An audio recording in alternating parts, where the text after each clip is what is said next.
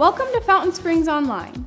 At Fountain Springs, we believe in showing unconditional love, irrational generosity, and being unwavering in our mission to show people who Jesus is.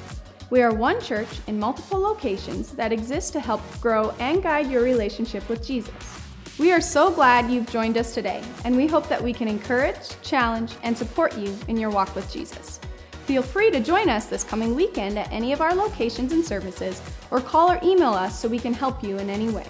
We are so glad that you've joined us today at Fountain Springs Online. Now let's turn our attention to this week's message.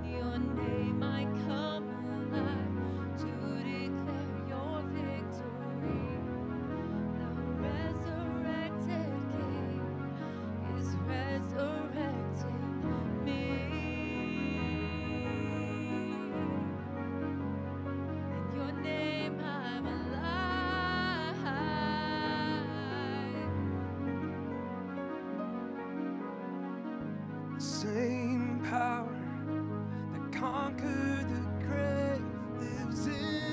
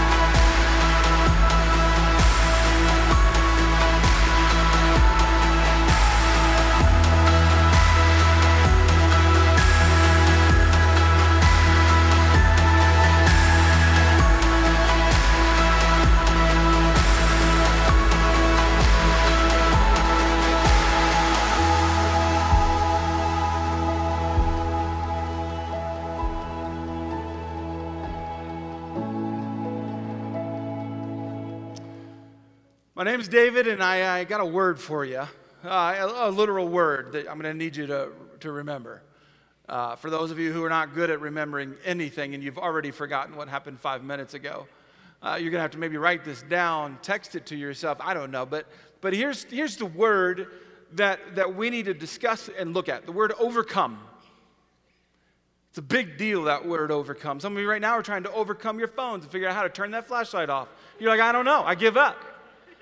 You're considering throwing your phone and be like, no, I paid too much. And so I, I get overcoming, but see, what I know about overcoming is, is that you and I both inherently want to overcome the problems, the issues in our life. And you have, since the very moment you were born, same as me, I, I, I've had this, have had obstacles to overcome. It started off when you were really little. And you couldn't get to where you wanted to go. And this was your face. And what makes it worse, you didn't know at the time, is everyone else going, oh, that's so cute. And you're like, I want to move. Or maybe it's an issue in the diaper. I don't know. But typically we have our problems when we're younger. And getting from point A to point B, getting fed, getting changed, is like, can't do this on my own. And it frustrated you. You cried. You screamed. And we loved it for the most part. What you thought, though, growing up is like, well, I'm a teenager. It's going to be great. And you became a teenager. And you realized this is not great. You still had things to overcome called grades. Maybe you grew up with a curfew, and you hate your curfew. And you're trying to figure out how to overcome your parents right now. But when you're a teenager and you all of a sudden grades matter, classes matter, and, and other people seem to be pushing in on you, other people's opinion, there's drama at school, and you're like, man, I just have all this stuff I need to overcome. And then there was this dream probably that hit you like, you know what, when I'm an adult, life will get great. But then when you become an adult, bills arrive and they have your name on it. And frankly, that sucks. All of a sudden, you've got responsibilities. No one else is paying for your responsibilities. And then you introduce your own kids into the whole picture, and you're like, what did I do? And you have this thing to overcome. You're trying to be a good parent, maybe a good spouse, maybe a, a good employee. And you thought, wait a minute, I used to think school was difficult. I'd like to go back, please. You and I constantly, from the moment we were born, have had to overcome. Some of you have had to overcome more than others. Why I bring this up is this. Easter. Why we're together. I, don't, I know some of you were invited. This is your first go at this. Some of you, you, you anticipate and are excited about Easter, but Easter is an overcoming story. It's an awesome story. Easter. Uh, let me set the scene for Easter morning in case you don't know the details.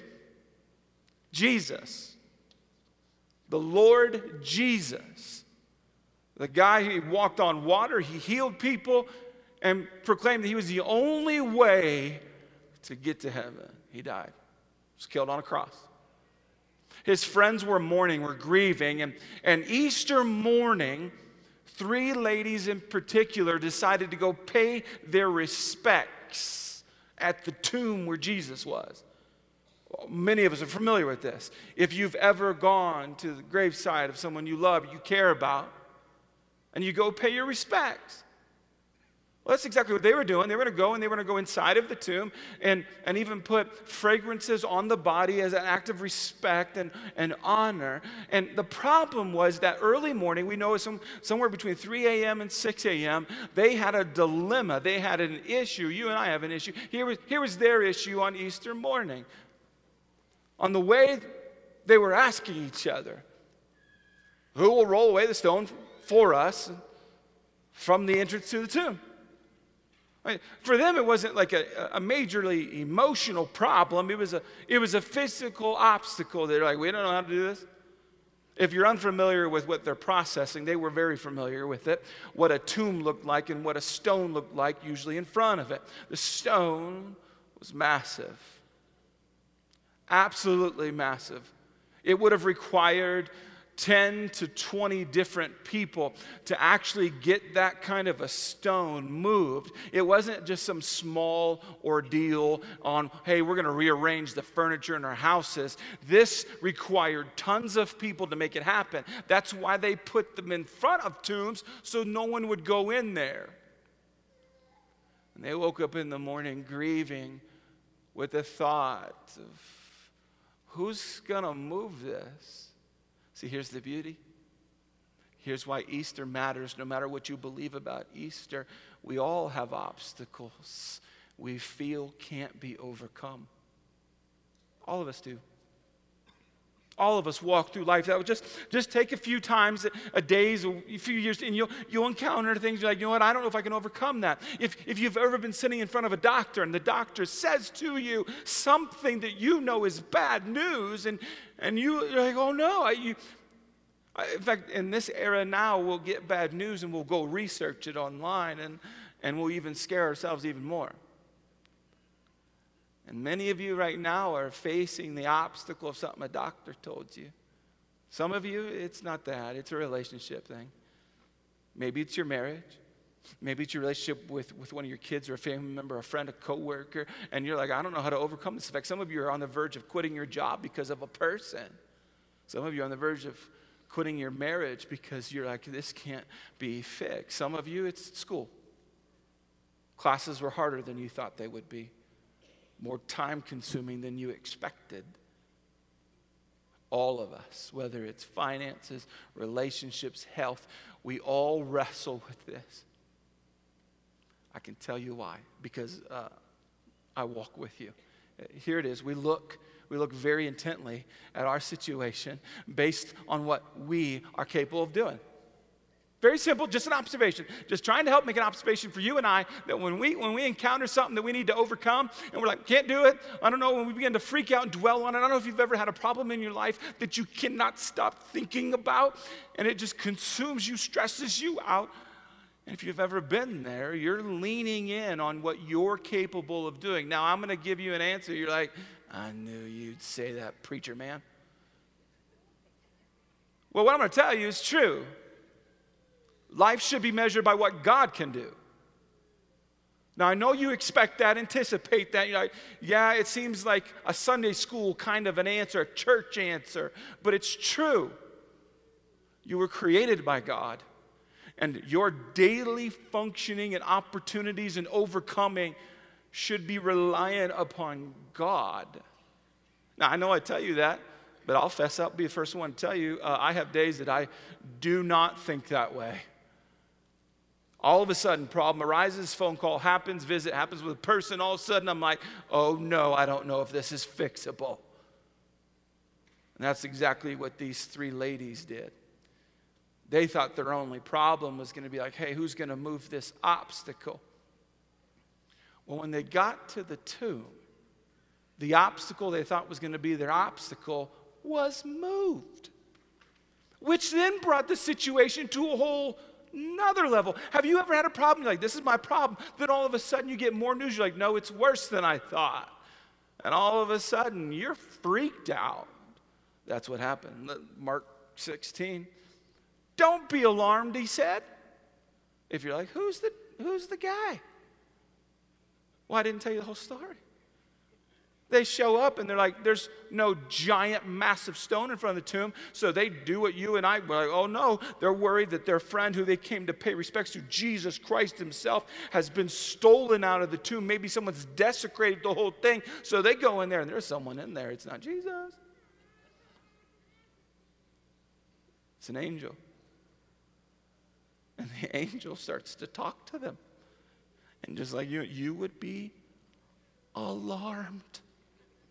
I do not regularly use the word alarmed.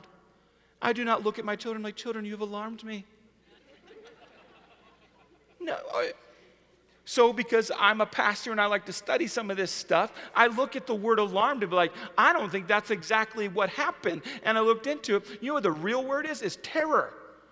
They were filled with terror. You're like, mm, I got that. I got that exactly. They were filled with terror because they were relying on what they knew and what they understood. Maybe you've been there before. Let me read to you more of the story. Don't be alarmed, he said. You're looking for Jesus, the Nazarene, who was crucified.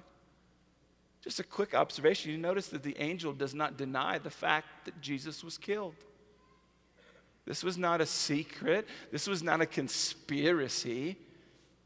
You're looking for Jesus who was crucified. He has risen. He's not here. See the place where they laid him? He has risen. You do not appear to be moved by that. He, he was dead, killed by the most cruel people known on earth at that time, known as the Romans, killed him. They knew how to kill people. They killed him. It was proven fact. They killed him. And now he's alive. That should be like, what? I've personally never seen this happen. And that should stir you a little bit. You're like, wow, this is a huge deal. Yes, Easter is about Jesus, about overcoming. And the first thing you don't want to miss is the fact that Jesus overcame death. He's like, I'm dead, now I'm not. I win. John sixteen, thirty-three, he even predicted it. Here on earth you will have many trials and sorrows, but take heart, because I have overcome the world. And if you're like, what's the classification of world? I think death is a part of that. Taxes I might put in there, but I'm not exactly sure. Take heart, because I've overcome the world. If you're like, I, I'm not getting it. Here it is. Jesus conquered the impossible, so overcoming would be possible. He did what you and I cannot do. You, you can think you can. You can dream. You can watch enough movies that might be believed like, hey, when I die, then I know how to get myself back to life. No, you don't. You're not going to do it. He did it. Impossible. So he made overcoming. He, Jesus is an overcomer. That could be the end of the Easter sermon. Thanks for coming to Easter at Civic Center. It's been great to see you. Right? That could be the end of it. You're like, that was a decent sermon. I mean, that's the whole focus of Easter is Jesus, Jesus, Jesus. Jesus is an overcomer. And frankly, you can't argue about it because you'd lose. Jesus is an overcomer. Yes, he overcame death, but if that does not impress you, I got more. After he overcame death, came back to life, over five hundred people witnessed him. It is written down in historical documents, written by people who were not Christians, but are like, I uh, can't deny that uh, he was, he was, he was walking around. Over seventeen different meetings occurred, documented, locked in. There are people who do not argue it, especially the way it's told. There's more evidence that he beat death than many of the details we teach our kids in school. But if that, you're like, you know, I don't know, I don't, okay. Well, let's, let's go a little bit more in, into more modern day. Do you know that of the original hundred or so universities that were started in the United States of America, universities, if you ever went to college, so the prestigious, incredible universities, the, the first one hundred were started by people who followed Jesus for the intentions of helping other people know who Jesus is. That includes places like Harvard and Princeton. Were started because of Jesus. I mean, many of us as parents are like, I hope my kid goes to college. What if a college is started because of your kid? You're like, I win that one. That's amazing. Hospitals were launched in such a way, recognizing what Jesus did for the sick and used that as leverage. Governments all over the world have taken the words of Jesus and brought them into their very, like, government mandated, like, here's what we believe, here's how we run ourselves, and it's based on what Jesus said. That's a pretty big deal. I'd say he's an overcomer. You know what gets me? Is that for centuries, we have told and defined time by Jesus. I mean, if you don't know, some of you, you, you skip class, and don't worry, I'm not hating on that. But you know that there is this terminology before Christ. As in, okay, he was born, so that's the marker. And then there was A D in the year of our Lord, and now, right? I mean, you talk about overcoming. You're like, hey, what'd you do? Well, I, they kind of decided time based on my life. Jesus is an overcomer, and you can't argue it. Because what he did with his life, and even after his life, has forever revolutionized the entire world and continues. And even so, listen to this. He never went more than two hundred miles from his home as an adult. Never ran for office. Did not start an army. But you and I are gathered by what some would say, in the name of Jesus. I believe Jesus could just drop the mic and be like, yep. And that would be a good Easter. But what blows my mind about Easter is this. Because of Jesus, we can overcome. It is not just a story about Jesus beating the odds. It is an invitation for you and I. That's why I asked you about overcoming, because I believe it's a big deal to you. This is so significant for you and I that Easter is not just some, hey, let's be religious. We need something to be religious about. Let's talk about Jesus. No, Easter has everything to do with whatever you're wanting to overcome. And I can show it to you. Let me take you back to where I've been reading. Don't be alarmed, he said. You're looking for Jesus, the Nazarene, who was crucified. He has risen. He's not here. See the place where they laid him. Now, here's where this, like, changes our lives, blows our mind. Prepare yourself to have your mind blown. Are you ready for that? You're obviously not. I'll still take you there. Here we go. But go. Tell his disciples and Peter, he's going ahead of you into Galilee. There you will see him just as he told you.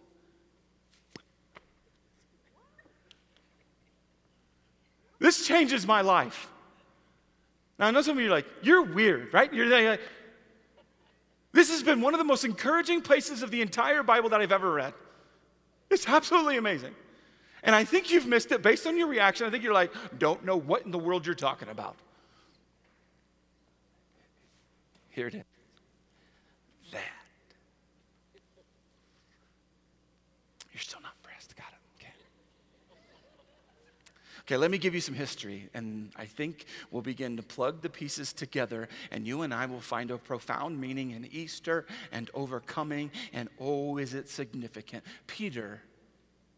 If you don't know your history, Peter was a disciple of Jesus. You're like, well, what's that mean? He, he followed Jesus, spent time with Jesus, learned from Jesus. Year after year, he spent just learning and, and helping. And in fact, Peter was not just a disciple of many. He was in the, the inner circle with Jesus. Many, many, many conversations with Jesus. Peter was a disciple. But what you'll notice is God's like, all right, here's the deal, okay? This just happened. Jesus is no longer here. I'm going to deliver the news through an angel. Angel delivers the news. And when you think about the most epic of news you could ever tell anybody, most of us do this with uh, at least weddings and things. Who you tell matters when you tell them. All of a sudden, God's like, okay, here's who I want to see Jesus first. Here's who I want to see Jesus first. Make sure that these are the people that, that see Jesus first, because this is a big deal.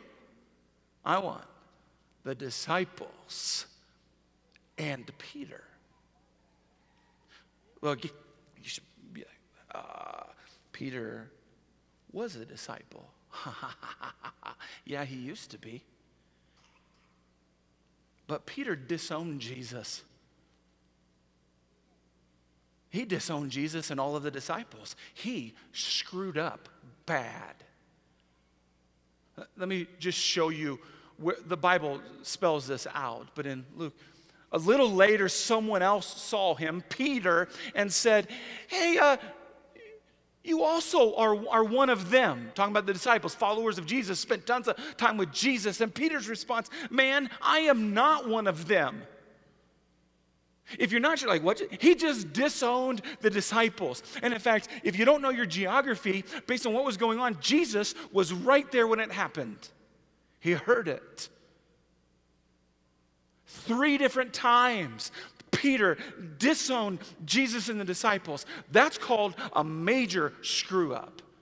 Now, many of us have not verbally, like, just some of us have, but some of most of us not. But we've done it with how we live our lives. We've disowned God. Like, I don't want anything to do with him. I, I'm not having anything to do with him. He screwed up. Do you understand how profound the Easter story is? That in the midst of, hey, Jesus isn't here, he came back to life, and guess who's invited to hear about this? The screw-up is. So now maybe it matters, guess who the Easter message is for? Anyone who claims to be some sort of a screw-up. How beautiful of a message is it that God wants to make sure that who gets to hear the Easter message and be a part of it, who gets to be invited into the presence of God? Who, is it the religious people, the good people, the perfect people, the, the nice people? No, it's the screw-ups. It's the people that have tons of limitations and screw-ups and go like, I don't deserve to do this. I don't deserve to go to heaven. I'm not right with God. I've messed my life up. And God's like, hey, I want you to, I want you to come along. Many of us think God is about trying to find perfect people, or that being a Christian is about being perfect. It's not. Now, here's what's beautiful. This is a restoration story. This is a restoration story. If Peter, who, who basically re- rejected Jesus and, and got welcomed back in. You and I love restoration stories. You and I love to hear stories about someone or something that used to be just messed up or junk, and all of a sudden it's just awesome, and we love to see it. I can prove it to you. Let me help you. If you ever watch T V, you, you may have seen a show called The Fixer Upper. I think it's a cult. I'm not sure. Not sure yet. But people go nuts if you don't know. It's, people... The, the show's no longer going to be even, like, it's canceled, and people, I think, cried over it. You're like, what are you doing? If you don't know anything about the show, they, they basically show up to this, this house that's uh, uh, not the most beautiful. It needs lots of updating, this and that. And then we watch the show, and it goes from that to, like, I want that house right now. I want it. It becomes beautiful. People now design their houses based on this show. It's become a, a, a massive company based on restoring homes. There's other T V shows, The Biggest Loser. The Biggest Loser was built upon you and I watching someone revolutionize their life. I mean, I would watch it with, you know, a bag of chips and dip and pop and be like, this is awesome. I can't wait to watch. This is great. But, I mean, most of us love the show because we, we love watching someone get restored, even health-wise. I like the show American Restoration. If you've never seen it, they, they basically take just broken, rusted out stuff. And they make it work again. It's shiny and beautiful, and the value of it skyrockets. It's awesome. But my favorite show is Intervention. I love Intervention. Intervention is a show, if you're unfamiliar with it, it's been on for, for years upon years, where literally there's someone who's who's throwing their life away. They're they're, they're usually addicted to something, mistreating people, and, and, and, and they're dying physically, emotionally, spiritually. And the family and friends gather around and actually intervene, giving this person a lifeline. Like, will you go to rehab? Will you make changes? We'll help you. Will you? And the whole show, it's a long show. And I watched the show for the last sixty seconds. Because if you've never seen the show, at the, at the end of it, before it's officially over, all of a sudden text comes up on the screen. It's plain black screen, white text, and it begins to tell you what this person did. Did they live up to rehab? Have they changed their life, moved their life around? Are they healthy again? And we all sit there pretending that we're not crying, going, this is amazing. Because you and I love and value things and people being restored. I don't know what you think about religion. I don't know what you think about church. If you're like me, I'm skeptical. But I can tell you about the Easter story. And the Easter story tells us if you have limitations in your life, if you have screw-ups in your life, if you have an obstacle in your life, Easter happened. And it dealt with that. What is the obstacle in your life? I would imagine you know it. You don't have to think too too difficult. I mean, it's not, you're like, I got it. Some of you are, well, how many do I list? Maybe it is relationship-oriented. Maybe it's finances. Maybe it's health. I don't, I don't know. Maybe it's, maybe it's you and God. You're not very close to God. Don't think about God much. Maybe you're full of a life of, hey, I got this screw-up and this screw-up, so I gave up. See, sometimes I think the, the biggest obstacle is ourselves.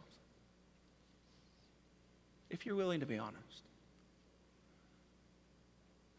But if you're at a place right now where you would like to hear from me, or more specifically from God, okay, I've got obstacles. How do I overcome them?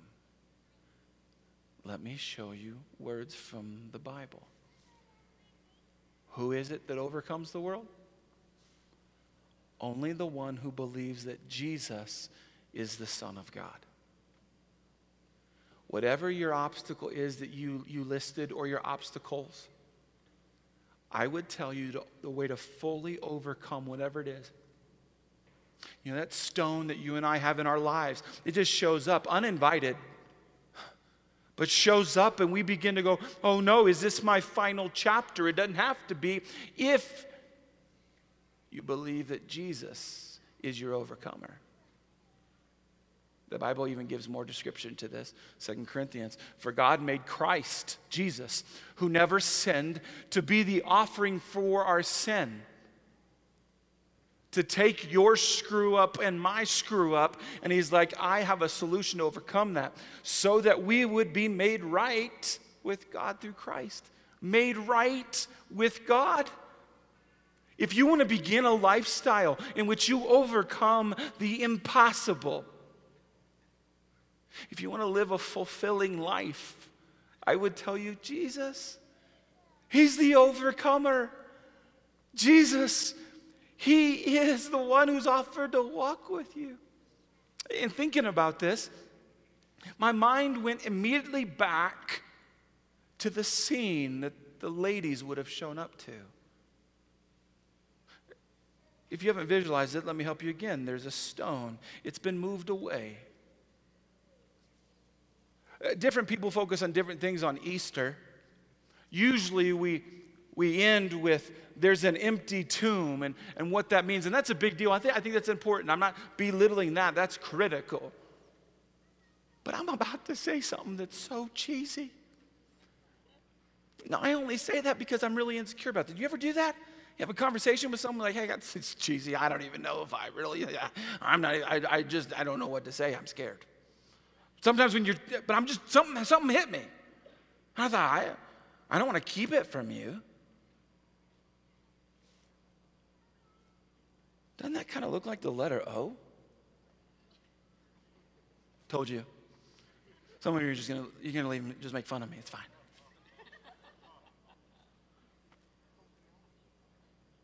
Looks like the letter O to me. And to some of you, yeah, for obstacle. No, for me, when I see this, I see overcome. Because frankly, if Jesus can overcome death, he can overcome my screw-ups and my limitations. The stone is a symbol that our greatest obstacle has been overcome. I don't know what you would list and what you've listed and what you've been thinking about and what you've been dwelling on with that. But the stone is a symbol. You do, you're aware. I mean, Jesus could have like tipped it over, right? He could have just walked through it, which would have spooked all of us. Like, whoa. I would have blown it up. Just, I think that sounds fun. Ever think about how he scooted it over? Wonder why? Maybe it was designed to be a symbol for you and I all the way to twenty eighteen, where we're like, man, I got these problems. I got this giant, massive stone in front of me. And Jesus is like, I can help you overcome that. If you want to know why we exist as a church, why we gather at the Civic Center on Easter, it's because Jesus is an overcomer and he wants to help you overcome. So this can go really one of two ways. Maybe, maybe you've already decided to follow Jesus. You would call yourself a Christian. You're like, David, I, I serve Jesus. I live for Jesus. I, I even prayed a prayer where I surrendered my life to Jesus. But I, I got this obstacle, David. I got this obstacle. It's a big deal in my life. Well, then what I would tell you is this, is you let the Easter story speak to you. And you dwell on those three ladies that they, they too believed in Jesus. And they struggled with their obstacle. And I would say that you should begin to pray and say, God, will you, will you help me with this obstacle? I know some of you are going to pray, uh, will you take the obstacle away? And I know that would be fun. But maybe your prayer is, will you help me overcome this obstacle? But I know that that's not all of us. I make no assumptions of you. I know that not all of us have surrendered our lives to Jesus. Not all of us would call ourselves Christians or, or have actually lived a life for Jesus, surrendered to Jesus. I know not all of us have done that. But if you'd like to, I can lead you in a prayer. I can help you have a conversation with God where you don't have to wait for some other moment. It could be this twenty eighteen Easter where you turn your life over, you surrender your life to Jesus. Say, if he's an overcomer, I want to be with him. Here's what the Bible says to do. It begins somewhere. If you openly declare that Jesus is Lord and believe in your heart that God raised him from the dead, you will be saved. Sometimes we like believe, believe in your heart. What is that? Like, is that like, I don't know? Is that religion? Well, I can tell you because, again, I've nerded out on the words. I can tell you what this means. This, this is a conviction where you would say, I believe this to be true. And it drives my life. If you openly declare that Jesus is Lord and are convicted in your heart that God raised him from the dead, you will be saved. For it is by believing in your heart that you are made right with God. That's overcoming. Being made right with God. I'll tell you as a pastor, do you know the number one fear of anyone and everyone that I've ever sat with at the edge of their bed as they're contemplating the end of their life is almost always this? Am I right with God? So you can wait till then or now. It is by openly declaring your faith that you are saved. If you miss some of the wording, I decided to highlight some of it just so you don't miss it. Believe in your heart that God raised him from the dead. Openly declare it. Sometimes we believe, oh, this is just a private thing. No, there's an open declaration. So here's what I'd like to do.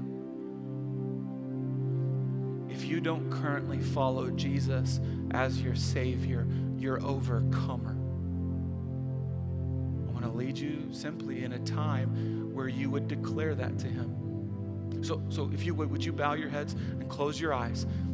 And, and, and I'm just, if you need the words to say, you can just speak these to God privately, silently. He will hear you. But if you're ready to let Jesus be Lord of your life, pray these words to him. God, I'm sorry for my sins. I'm sorry for living my way and only my way. God, would you wash all my sins away? Would you make me right with you? I believe Jesus died for me. I believe he rose back to life for me. And today I decide, God, to follow you. I am now yours. Help me to overcome. Walk with me, but I am yours. In the name of Jesus, I pray this. Amen.